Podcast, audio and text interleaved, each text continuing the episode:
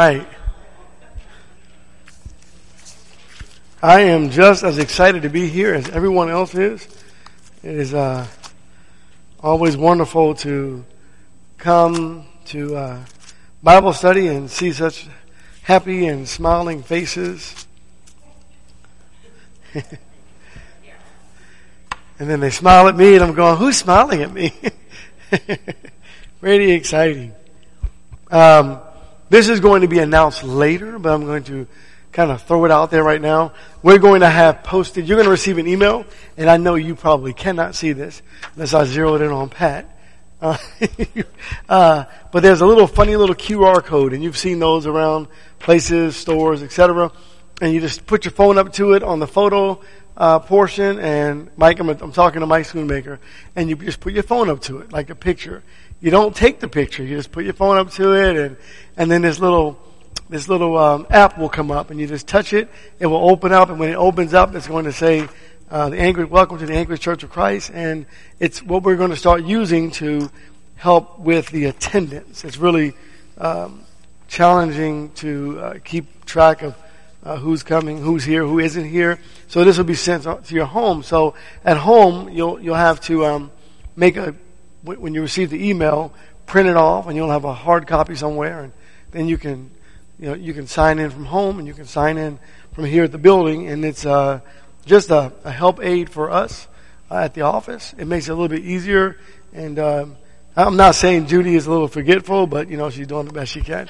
No, it'll give Judy a break. She's really having a, a fun time, but with so many people coming, um, it's it's just making it a little more challenging, and that's going to make it easier because the spreadsheet is uh, much larger now. So, and those who are helping Judy keep attendance as well. So, expect that in the email coming up this uh, this week, Lord willing, and uh, posted somewhere throughout the building, uh, in the foyer area, and maybe even in the auditorium. You will see them. We'll remind you of it. Okay. So, it'll be announced again later uh, this evening. Let's go to God, please, in a word of prayer. Heavenly Father, we thank you so very much for your greatness and for your blessings and for your kindness and for your compassion and for your love and for granting to us this fellowship, this opportunity to study your word. Who would have ever known, Lord God, the greatness of fellowship had you not shown it to us and taught us? Thank you for your great blessing to show us uh, the happiness and the joy in fellowship. Tonight, as we study your word, we pray that you will open up our hearts and our minds to understand and to grow. We pray you'll keep our mind from worldly thought and help us, Lord God, to receive from your word what you uh, have in store for us tonight. In Jesus' holy and precious name we pray and thank thee if it be thy will. Amen. Okay, we're going to Isaiah chapter 55 tonight regarding um, uh, understanding the language of the Bible. So, this is where sometimes um, some people get into trouble. Atheists get into trouble with this. Um, a lot of denominations get into trouble with this. When you take a scripture, is it a a figurative scripture with a figurative meaning behind it and a picture and, and all those things, or is it to be taken literally? Right? Is it literal or is it is it figurative? And I want to talk about that over the next uh, couple of weeks, Lord willing. So a literal passage of the scriptures, you know, you're going to find that Jesus or, the scriptures themselves are going to mention facts, right? And then names of persons, uh, people, places, incidents that have happened or occurred. Um, you'll find commandments. You'll find warnings. And they, and they say what they say. And they mean what they say. And when you think of a, a, a literal uh, understanding of the scriptures, you think of um, baptism. It's it's literal, right? It's it literally is going down physically into the water and then rising uh, from a spiritual uh, death. The old man goes away, the new man goes. It's it's figurative. It's, it's a, a, excuse me. It's a literal teaching, but in the world of denominationalism, they've turned it into figurative. It's a figurative idea. You don't really have to go into the waters of baptism. It really doesn't mean what it says and it doesn't say what it means. It actually means something else. When you're dealing with, um, with, with the literal text in the scriptures, there is no hidden meaning. I mean, it, it's exactly what it says that it is. And so, um, 1 Peter 3.21 is where someone might go, you know, in the like figure, though baptism also now save you, not the removal of the filth of the flesh, but it's an appeal to God for a clear conscience through the resurrection of Jesus Christ. And so they say, oh, see, in the like figure, so it's figurative. And that's, that's not what uh, the text is teaching. So, um, there's a very deep spiritual meaning behind it because when you deal with a passage and you're saying, is this a figurative passage or is this literal? Well, you look at all the other times the Bible speaks of baptism and you see it's, it's never figurative. It's always literal. And so, but they take that one scripture or that one idea that they may receive from somewhere and then they apply to every scripture. And you can't do that.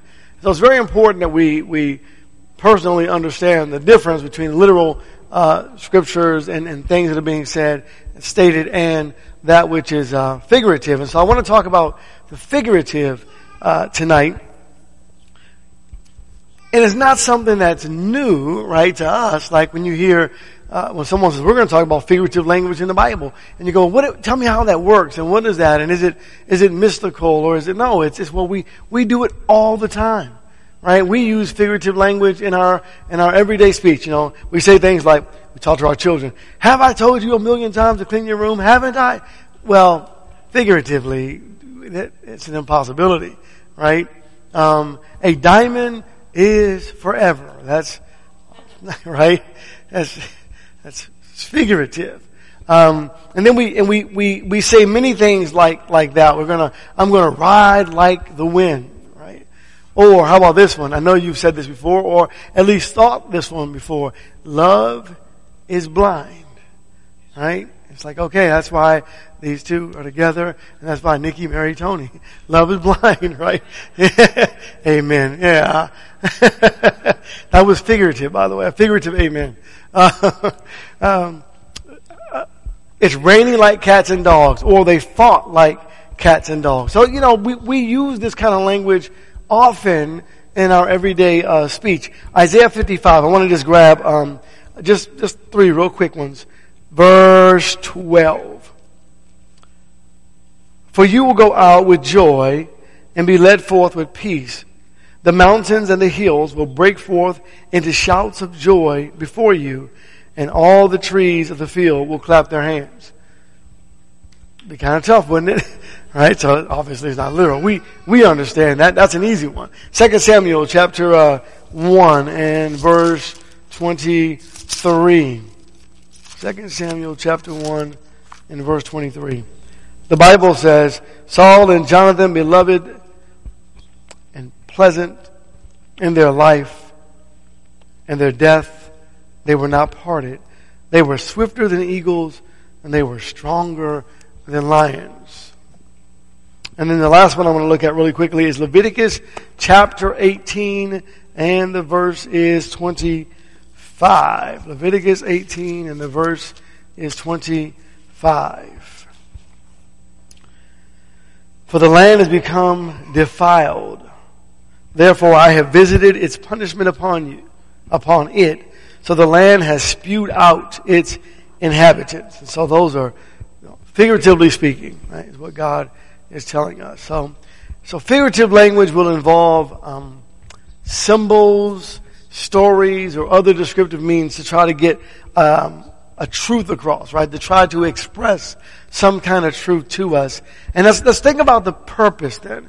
Why would God use figurative language in in the Bible? And the reality is, it's to to illustrate or to portray to us right? Graphically, some, something that's taught somewhere else in the scripture, but he's really trying to make a point. You know, he's bringing the point home to us, and so he may speak uh, in figurative language. Uh, and then you, you think about uh, to give us an understanding of, of what it was like to be back in that day. He'll give us a picture. You know, like, you know, how many of us are shepherds? Well, none of us, right? So we need pictures to learn how to be shepherds or to understand what it is that Jesus is speaking of. To explain the unseen, this is really important, to tr- explain the unseen by the seen. So, so Jesus starts talking and goes, the kingdom of heaven is like. And you go, what's it like? And he goes, it's like this pearl. In the field, and it was so large that, you know, and he just tells us this story about this pearl, and you're going, wow, I've got to have that pearl, right? No, the reality is he's telling you how great heaven is. And you can do, do that over and over again and understand the great picture that God is trying to, uh, to demonstrate to us to, to make truth more vivid in our minds. And so we're reading the scriptures and, and we want the Bible to come alive in our hearts. It's already living and active, right? But you want it to come alive in your heart. And so God paints this word picture for us and you go, okay, now, now I get that. And you can see the, the parables. He starts telling the parables and it was just, which are figurative, right? And he's, he's telling the story. You know, this, this man was, um, uh, the prodigal son. You know, he, he goes out from his family and what does he do? Right? He lives in, and loose living and he squanders all his money. And then you start seeing the picture and you go, and when he, when he left home with all the money, guess what he had? A bunch of friends, right? And when he lost all of his money, guess what he had? No more friends. And we go, oh yeah, that sounds, oh yeah, I get that picture, Lord. And then everything the prodigal did, right? And the whole story and account about that. So, so it's to give us a good, a good understanding or a, a good lasting mo- moment of, of imagery in our minds, making the left and the right brain connect. When you get the Revelation, it's, um, it, it, it conceals itself and it reveals itself, right? Babylon the Great, and we know later on through the teaching that it's Rome, right? And so it, it's a book of concealment and a book that, that reveals. I want to go to Luke chapter 9. So there are many purposes for using uh, figurative language when we're looking at the scriptures and we're trying to understand um, maybe in a, in a, thought or um, in a word picture well some, sometimes people take a figurative teaching and and turn it into a, a doctrine. And and that's that's a no-no right? That's but that's what you have when you're trying to make the bible say something that it doesn't actually say in order to make everyone say, rah, rah, rah, I love this church. You know, it, it's all about me or whatever it is, right? You can do that with the Bible over and over again. You can take a scripture, a passage that is, is meant to, to be figuratively uh, spoken of and you read that passage and you, you make this huge picture and you go, this is what God wants for me. You know, and then the whole church, you should know that. Everyone feels great when they leave. And they feel great when they come back because they want to hear some more of this stuff that isn't even true. It's not accurate according to the scriptures. Okay, but let's look. Luke 9 and verse, um, verse 60. So if you have an interpretation of a scripture, you're looking at it and you start reading it and you say, wait, that's an impossibility. Well, that lets you know this is a figurative message that is coming across to us. Verse 60, but he said to them, allow the dead to bury their own dead but as for you, go and proclaim everywhere the kingdom of God. So here Jesus is talking about discipleship and he's saying, hey, you know, come to me. And they all had reasons why they couldn't come. And then one, let me bury my, my, you know, the dead. He says, no, let the dead bury, well, you know, a dead person can't bury himself, right? We understand the spiritual application behind the message that Jesus was given and so, or given to us. And so this would be figurative uh, language. Let's look at another one. Uh, John chapter 11. Another time you can know the language is figurative is when the interpretation involves some kind of um, like a contradiction or an inconsistency. Now, I mean, the Bible doesn't contradict itself, so you automatically have to step away when you're looking at the scriptures. And you, you've had maybe this question asked of you, or maybe the statement made to you. Well, the Bible contradicts itself. Or someone may ask the question, well, doesn't the Bible contradict itself? And your answer would obviously be, well, of course it does not contradict itself. But there are contradictions if you try to take a figurative scripture and make it literal, right? And so, see, it's the understanding. We're talking about how to study and understand the Bible. If you're if you're taking a literal passage uh, and trying to make it figurative or taking a figurative passage and trying to make it literal or if you're taking a type and an antitype and you try you can you know you can't confuse these things all up and and boggle them down. Sometimes the scriptures are a little bit difficult until you step away and say okay what is god actually trying to tell me? Is this a figurative message? This beautiful spiritual message that's coming to me that i'm missing? Or is it something that he is saying literally that i'm literally supposed to do this or to do that like someone, uh, uh, you know, we think about like do what Jesus said, and then you, you take the scriptures out of context, you know, next thing you know, you got people doing things they ought not do, right? Because they took it out of context. Be very careful how we read and teach and study the scriptures. Okay, John 11. So here's a, a contradiction or an inconsistency uh, in the scriptures. Verse 25. Jesus said to her, I am the resurrection and the life. He who believes in me shall live even if he dies.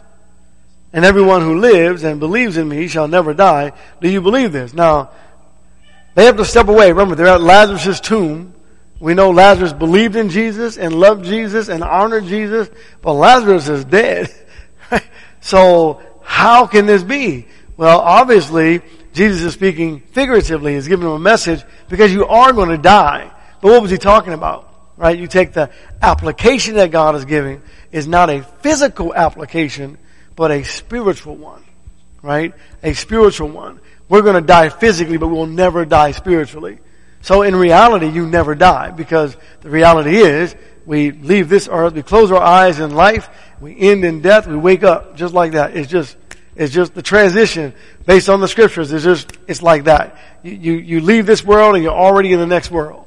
Just like that. It's amazing. It's so incredible. It's like, I think about when, um, uh, one of our brothers had a, had a heart attack, massive heart attack, died before he hit the ground.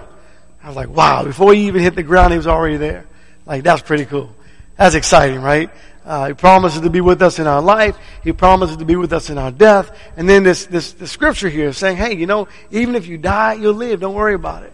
You gotta understand the spiritual meaning behind that. Now that passage is so deep because when the Romans came and threatened their lives, they thought to themselves, you know what's gonna happen, right? I'm gonna die in this life and boom, just like that, I'm gonna wake up in glory. Right? No big, no big deal. It's a whole different view of life and death and then a different vantage point of the understanding of life and death when you understand what it is that Jesus is, uh, the message he's conveying and what it is that he's really actually trying to say to us, right? And so know when to take it figuratively, know when to take it literally. So what has happened? Well, some people have, have, thought to themselves, well, you take a physical passage and you go, okay, well, I can jump off this bridge and even if I die, I'm going to live. Well, that's not what the Bible's saying. You ever heard about the person? Look at this next scripture. Luke, uh, I mean, uh, Matthew chapter 18. There's a person who was reading the Bible. This is a true story. And um, as they were reading, they, they kind of got mixed up on the, from, between the figurative and the literal, and they read a passage like this one, Matthew um, chapter 18, verses 8 and verse 9. And if your hand or your foot causes you to stumble, cut it off and throw it out from you. It is better for you to enter into life crippled or lame than having two hands or two feet and to be cast into eternal fire. And if your eye causes you to stumble, pluck it out and throw it um, from it from you. It is better for you to enter into life with one eye than having two eyes and to be cast into the fire, fiery hell. So here's an immoral conclusion. But they didn't, they took it literal and then literally started practicing some of the things that were there and they were, they were cutting off limbs of their body saying we're following what the Bible says.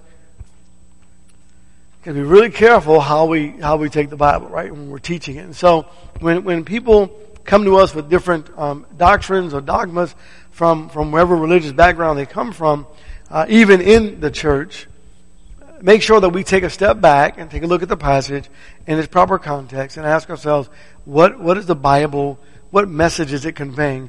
What is God trying to say to us? So let's look at one from the Brotherhood. Uh, Matthew chapter 26. Is it figurative or is it literal? Matthew 26 and verse 27. And when he had taken a cup and given thanks, he gave it to them saying, Drink from it, all of you. Now, there, there's a, a group within the brotherhood that uh, they, they use one cup and, and they argue over the cup. Now, is that literal or is that figurative? Because you can't drink a what? You can't drink a cup. If I give you an empty cup, you can't drink the, you, you, how are you going to drink the cup? The literal Is it a styrofoam cup? Is it a, is it a, I mean, I don't know. Is it a porcelain cup? What, you can't drink a cup. So it's not literal, it's figurative. You drink the contents within the cup. And he says, this is my blood, which is for you. And so, uh, again, back to the literal and back to the, back to the figurative. And I've met some brethren who, um, really take the scriptures very literal, on practically every scripture literal, and it's, it's difficult to study with, with people who take every passage literally. So you have to literally take your time and go really, really slowly and say, let's go look at that scripture again and go over that scripture like five to seven times. Right, let's go read it again. All right, now let's think about this. So when Jesus says he took the cup, using this as an example, he took the cup and he gave thanks. Did he say, Dear God, thank you for this cup? And think about an empty cup first. Let's empty the cup. Is he saying, thank you for this cup? And if it's this cup, it can't be other cups. Because it's only this cup. Right? He took the, the cup, not many cups. Not a multiplicity of cups. He just took this one, this, whatever the cup looked like. I don't know if it was, I mean, I don't know anything about the cup because I don't, I've never seen the cup. But he took this cup and he prayed for this cup. Why would he pray for this literal cup? What is the purpose? What is the spiritual meaning behind the literal cup? And there is none, right? So then we understand, okay, figuratively speaking of the cup, because he's actually literally speaking of what? The contents within the cup. And so, unfortunately, um, to, to, this day, there is still a, a many, many one cup congregations, and they believe you only use one cup. And then it goes into one cup, and then you know the you've heard the, all the arguments about the one cup, right? Um, anyway, that's not our top topic for tonight. But I wanted to give you an example of well, how are we going to deal with that scripture, and, and uh, you know what are we going to do with what Jesus is trying uh, to tell us. Let's turn to John chapter two. John chapter 2. I appreciate some of our older brethren that would say that Jerusalem cup was a really big cup, right? Because 3,000 people drink from one cup. You know, right? That's a big cup. And then the question is, do we have to use that cup? Was that the one he used? Who carried it in? How did they get it there? Horse and buggy. All right. Um, John 2. When it, when it's obvious that he's speaking in a literal way, because Jesus makes it obvious. Because the conversation makes it obvious. Verse 18, John chapter 2. The Jews therefore answered and said to him, What sign do you show us, seeing that you do these things? And Jesus answered and said to them, Destroy this temple, and in three days I will raise it up. The Jews therefore said, it took 46 years to build this temple, and when you raise it up in three days. So now, now you look at the temple, just imagine a temple being, you know, larger than this building. And we're standing outside of this building, and, and Jesus says, you tear this building down, and in three days I'll, I'll build it back up. And then you look at it and you go, okay, well, let me see. We, we need backhoes, we need, we need cranes, we need the structure, the wood, we need nails, we need, how are you going to rebuild it? There's no way possible that you can rebuild a building, an edifice like this in three, it's an absolute impossibility. So is he going to do a miracle? Is that what he's talking about? Or is he talking about something else? Right? And the reality is that he was talking about something else. We know that, but they, they took it literal, and because they took it literally, they did, they misunderstood the message of Jesus. Verse 21, but he was speaking of the temple of his body. And so now we understand, as we read through the scriptures and God says, you are a holy temple, we understand he's not talking about the building. What happens is, um, and he's talking, he's talking about us, right? Every, every Christian is what? A walking, talking church building right? A walking, talking temple. And so that's why we are very careful with how we speak and what we say, our attitudes, our tempers, etc. Because when they see us, they should see who? Jesus, right? And they see Jesus, and He's not being reflected properly through our lifestyle, that, that causes them sometimes to walk away. We, we ought to get out of the habit of saying, well, I hope to see you Sunday at church. It's, it's, I know, it's, it's, it's common language, but the reality is We are the church. So I hope to see you Sunday at worship, right? Or Bible study on Wednesday night because you can't, I mean, we are the church, right? The people, individual members make up the church. The building is nothing. Right? The building is, we can meet under a tree, we can meet in cars, we can meet anywhere. The building is absolutely nothing. But this is our designated meeting place, and so we treat it as, as something that's valuable and important, but this isn't the church. We are the church, right? And so trying not to get our, the language mixed up because it is kind of confusing when you were talking uh, to people. Okay. Uh, John 4, let's go look at that one. John chapter 4. Now, when, when you think of, you know, you, when you're in school and they say, well, when common sense tells you that this obviously is, is not literal, it's got to be figurative, you know, you start searching for common sense and going, well, I just, you know, I don't really understand the text. So I, I kind of, I'm cautious in saying that one, but, um, but when you look at the text and you read the text and then the text teaches you that it, it's not literal, it's figuratively uh, spoken of uh, for example, this woman at the well. Common sense, or it's just, it, it, it's pretty obvious it's not. So, this woman is at the well, and the well is deep, and she explains that. In verse 10, Jesus answered and said to her, If you knew the gift of God and who it is who says to you, Give me a drink, you would have asked him, and he would have given you living water. She said to him, Sir, you have nothing to draw with, and the well is deep. Where then do you get that living water?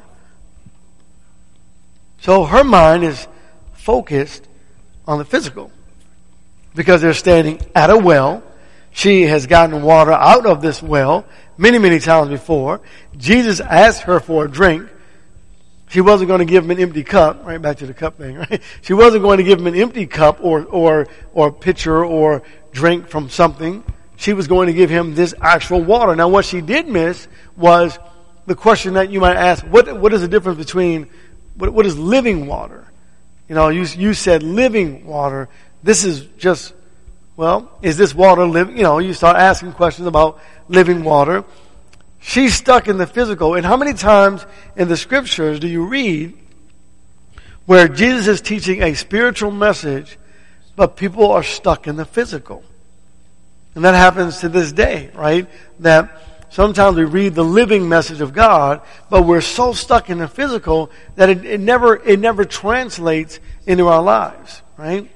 And so this is how the powerful message of Jesus, the message of God comes across, that sometimes we never make the transition from the physical to the spiritual, right? Even just reading the New Testament. The Old Testament we know it's all about the physical and then the New Testament carries us into the spiritual, but sometimes in our lives, the spiritual message doesn't translate into our lives over or transform over into the spiritual, right? We just kind of get stuck. So here she is, she's stuck in the physical, and she wants to know, how in the world are you going to get this water? Okay, and she's trying to figure this thing out. And I love it because she's perplexed, and she really wants to know. Um, where are we? Verse, verse 11. She said to him, Sir, you have nothing to draw with, and the well is deep. Where do you get that living water. Now she's starting to get the message. You are not greater than our father Jacob, are you, who gave us this well and drank of it himself and his sons and his cattle? She's kind of still stuck in the physical, isn't she? You know, she brings up the living water, but then she goes to Jacob and goes, she's still talking about this water. Makes perfect sense. Right? To me, makes perfect sense. It made perfect sense to her. Jesus answered and said to her, Everyone who drinks this water shall thirst again, but whoever drinks of the water that I shall give him shall never thirst, but the water that I shall give him shall become in him a well of water springing up to eternal life. It's like, wow, that's pretty cool, right? She got the picture, right? She got, and, and she said in verse 15 to him, Sir, give me this water so that, well, maybe she didn't get the picture, right? Give me this water so that I will not be thirsty nor come all the way here to draw. I mean, well, think about her drawing water from that well. She was um, a woman of, of, you know, multiple relationships and probably would have had to go during the heat of the day all the other ladies went at a, you know, the early morning or the late hours in the evening, and she would have gone in the heat of the day because, well, they ridicule you when you live that way, that kind of lifestyle. And she had such a background that she probably didn't want to be ridiculed, and so she was there alone by herself. And so, uh, in the heat of the day, she's carrying this water from one location to another. I don't know the distance. The Bible doesn't tell us the distance that she carried that water, but you know that's a that's a that's heavy, right? To carry a bunch of water. Uh, what a what a tremendous burden. But when she finally gets it, she goes and tells everyone about Jesus, right? When she finally gets it. And so, again, we have to be able to read the scriptures and allow God to, to give us the message He's trying to betray to us and lift out of it the spiritual application to the message that He's trying to teach us. Sometimes it's literal and sometimes it's figurative. Turn to uh, Luke chapter 8. So there are some rules that we should uh, try to apply when trying to understand a figurative language, we want to first kind of determine what, what kind of figure it is, and then we want to follow the author's explanation. Um, definitions in the Bible. Definitions are, are critical. Whenever you read the Bible and God, you start in the Old Testament, okay, this is really important. Start in the Old Testament and, and find a word and allow God to define that word.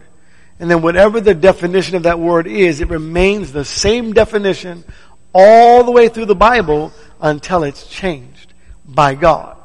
Okay? So somewhere in the scriptures, God will change the meaning of that definition and then you go, okay, that word no longer means this. Now that word means this. And so then you keep that new definition, and then as you read through the rest of the scriptures, we keep that definition until it's changed somewhere else in the Bible. So the Bible is its own uh, dictionary, if you will. So um, he gave a definition. Luke uh, chapter 8 and down in verse 11. Now the parable is this. The seed is the word of God. Now, we, we have to be careful when we're thinking, okay, because figurative language will change sometimes what, what seed means. Okay? Here the seed is the word of God, but in, in other places you, you've been born of, of a spiritual seed. Right? Which is, yeah, kind of the word of God, but it's a spiritual nature. And I'm going to look at that, that idea more in, in just a moment. But let the word define itself.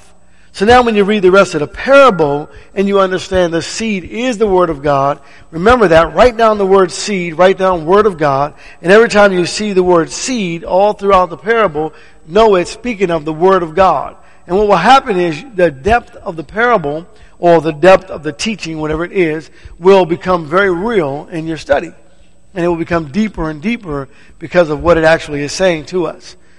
Let's turn over to Matthew chapter 13. So we're harmonizing then the spiritual or the figurative rather um, with the literal. We we want to think about customs and times, right? Um, I don't I don't know about you, but when I think about seeds, um, I don't really personally uh, gain a, uh, a a real life application because I'm not a farmer. Remember the the hearers of the word, the majority of them were agriculturalists in some way.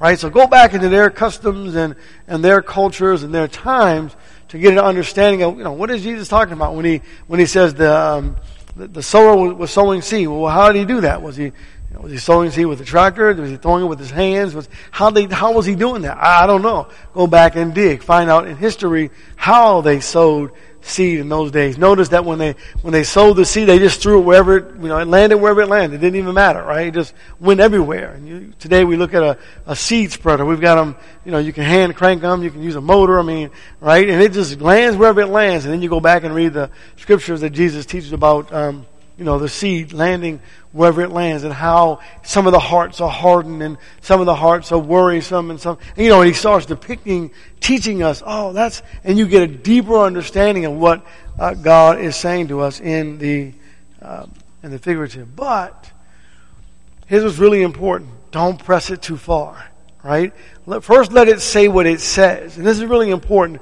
When you're developing a lesson, for example, um, it's easy this is what you'll, you'll notice, especially in a, in our religious world today, it's easy to grab a thought or a concept or an idea and then just make a whole entire lesson out of it and go, yeah, that's what God means. It may not mean what, it may not actually mean what God means. Don't press it too far. And I've heard a lot of sermons, mostly, you know, from a uh, denominational standpoint, um, long, long, many, many years ago, uh, that were really pressed way too far. You go, wow, where did you get that from? But, I mean, it sounds really good though, right? It sounded great, but it was wrong uh, because they pressed the imagery way further than what uh, the Bible intended for it to mean or to express. So, so let God first say what God is trying to say and allow God to give us what God's trying to give us. And then from there, you may allow it to go as far as God allows it to go. So, don't press it too far. Figures of speech.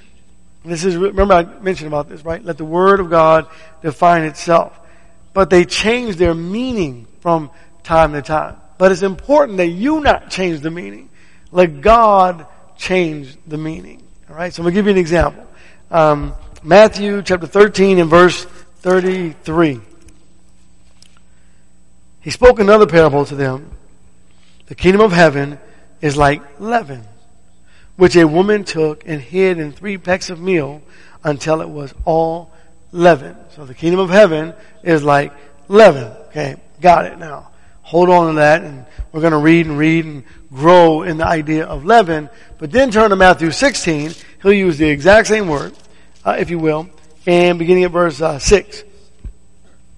he says, Jesus said to them, Watch out and beware of the leaven of the Pharisees and the Sadducees. So this is where, where I love the New American Standard I love it for this reason. It will give you a footnote. And it will say, oh, this is talking about yeast. So in our English translation, we're reading leaven and leaven. Um, but when you read it in the literally, it's you know you go back and look at the Greek. It's the idea of yeast, and you go, okay, I get it. And so it's still leaven, but there's something different about the message he's trying to give. So in, in Greek, you look at the ending. The ending makes a big difference. And, uh, anyway, I don't want to get into all that. But anyway, um, but he used the word leaven, and he says, watch out for this leaven Wait a minute. In Matthew 13 and verse 33, he said, the kingdom of heaven is like leaven. So watch out for heaven. Right? That's not what he's saying. You see, that's why it's important to really be careful. So if you took a lesson, made a lesson, you go, see, right here, leaven is great. Ah, oh, thank you God for it. And then you go to another passage and use the same idea and go, see, you gotta watch out for heaven because you never, because you never know. Right? I mean, I know we wouldn't do that, but the point is, is that God's to change the definition, and when He does, okay, so now we have a new definition in this particular context for the word leaven. We'll continue, verse 7. They began to discuss among themselves, saying, it's because we took no bread. Now they're in the physical, right? Now we're out of the, out of the heavenly realm, if you will, from Matthew 13, and we have literal, we're thinking about literal bread, contextually, right? Food. Oh, okay, now I get it. Now keep it in its context. But Jesus, aware of this, said, You men of little faith, why do you discuss among yourselves that you have no bread? Well, because you said le- leaven, right? It just kind of stuck. Keep, keep going. Do you not understand or remember the five loaves of the 5,000 and how many baskets you took up? So now when you start reading this, you're starting to go, okay, wait a minute. Now I'm getting, there's a difference in leaven, between leaven and leaven, right? What, it's the same word, but no, it's, it's, it's different. You see, and we can pick that up without having to go back into the Greek, right? By letting the Bible speak to us. So now we continue in this, and he talks about their faith. In verse 9, do you not understand or remember the five loaves of the 5,000 and how many baskets you took up? Or the seven loaves of the 4,000, how many large baskets you took up? How is it that you do not understand that I did not speak to you concerning bread, but beware of the leaven of the Pharisees and the Sadducees.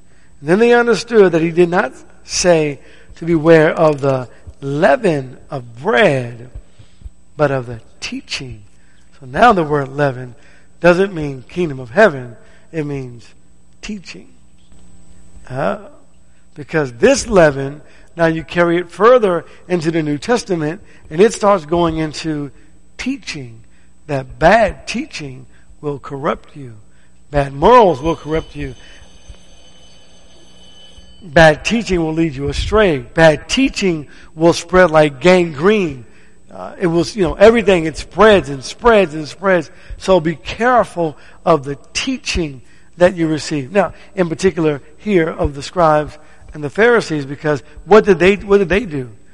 They taught you things that were tradition as if it were doctrine. Right? They did other things as well. But they taught you things as tradition. And they said, this is the doctrine that we're going to hold. When you wash the, when you wash your hands, you wash them like this. You know, not like this. Well, you know, it was just silly, but really, the reality is that's what they were teaching. And so, how strange it is. And when Jesus came along, when Jesus came along, he had to undo some of that teaching. Some of the teaching was good. Do as they say, but not as they do. Matthew 23. But some of the teaching was tradition that usurped, if you will, the authority of God and that was taught as doctrine. You ever seen that in the Lord's church? I know you have. All of us have seen it in the Lord's church. Um, we could, I could sit here and give you many examples uh, of that, and you go, "Well, that makes a lot of sense." Well, that's, we should never have that. You know, it's we shouldn't have that. Here are the reasons why, and the reality is, usually those reasons why aren't even in the Bible. so be careful of our teaching. Right? Uh, today, figurative or literal. That's what our conversation was about this evening. Okay, our time is up. The young young ones are wanting to come in here. I think it is. And so, in a moment, we'll have a devotional. Uh, there'll be an invitation if you are today. You have a desire to surrender to Christ in the waters of baptism. The water is always ready. Right? And so we're ready for you. God's ready for you if you're ready for Him. If you have special requests on your heart or mind, make those known. We'll pray with you We'll pray for you.